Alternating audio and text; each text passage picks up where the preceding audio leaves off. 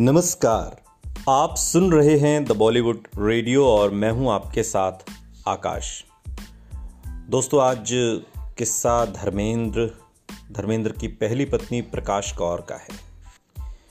ये कहानी उस दौर की है जब अचानक से धर्मेंद्र ने हेमा मालिनी से शादी करने का फैसला कर लिया और उसके बाद जब प्रकाश कौर का दर्द छलका तो बोली कम पढ़ी लिखी हूँ, कम सुंदर हूँ, बस यही मेरी गलती है।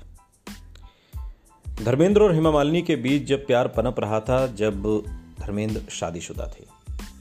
सिर्फ़ पति ही नहीं, धर्मेंद्र उस समय बच्चों के पिता भी थे। प्रकाश कौर को काफ़ी कुछ सहना पड़ा। फिर भी उन्होंने धर्मेंद्र को तलाक नहीं दिया और हेमा मालिनी की सौतन बनकर ज़िंदगी गुजारी प्रकाश कौर की जगह अगर कोई दूसरी महिला होती तो शायद वो धर्मेंद्र को तलाक दे देती, पर प्रकाश कौर ने ऐसा कभी नहीं किया। ज़्यादातर लोगों को लग सकता है कि प्रकाश कौर ने अपने बच्चों को बेहतरीन परवरिश देने की खातिर धर्मेंद्र को तलाक नहीं दिया। पर यह भी सच है कि वो धर्मेंद्र से बहुत प्यार करती थी। वो उन्हें छोड़ने को तैयार नहीं थी। प्रकाश कौर ने एक बार स्टार डस्ट को दिए अपने एक पुराने इंटरव्यू में अपने बच्चों की परवरिश को लेकर कुछ बातें साझा की थी। प्रकाश कौर ने बच्चों के लिए अपना प्यार जताते हुए कहा था, मैं ज़्यादा पढ़ी लिखी और खूबसूरत नहीं हूँ, लेकिन मैं अपने बच्चों की नज़रों में दुनिया की सबसे बेहतरीन औरत हूँ। उसी तरह मेरे लिए मेरे बच्चे दुनिया में सबसे अच्छे हैं। मैं अपने बच्चों को बहुत अच्छे से जानती हूँ और पूरे विश्वास से कह सकती हूँ कि मेरा कोई भी बच्चा किसी को तकलीफ़ नहीं पहुँचा सकता। प्रकाश कौर के धर्मेंद्र से चार बच्चे हैं, जिनका नाम सनी देओल, बॉबी देओल, अजीता देओल और विजेता देओल है। सनी और बॉबी बॉलीवुड के मशहूर एक्टर हैं। धर्मेंद्र ने प्रकाश कौर से साल उन्नीस सौ चौवन में शादी की थी।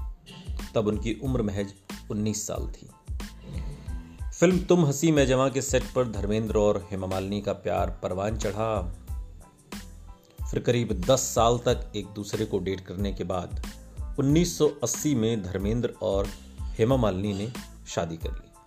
हेमा मालिनी और प्रकाश कौर सौतन तो बन गई, पर कभी भी एक घर में नहीं रही। सतासी साल के धर्मेंद्र ने शादी के बाद हेमा मालिनी को एक अलग घर खरीद कर दिया। जहाँ वो अपनी बेटियाँ ईशा देओल और अहाना देओल के साथ रहती हैं। जबकि धर्मेंद्र की पहली पत्नी प्रकाश कौर अपने पैतृक घर में अपने चारों बच्चों के साथ रह रही हैं।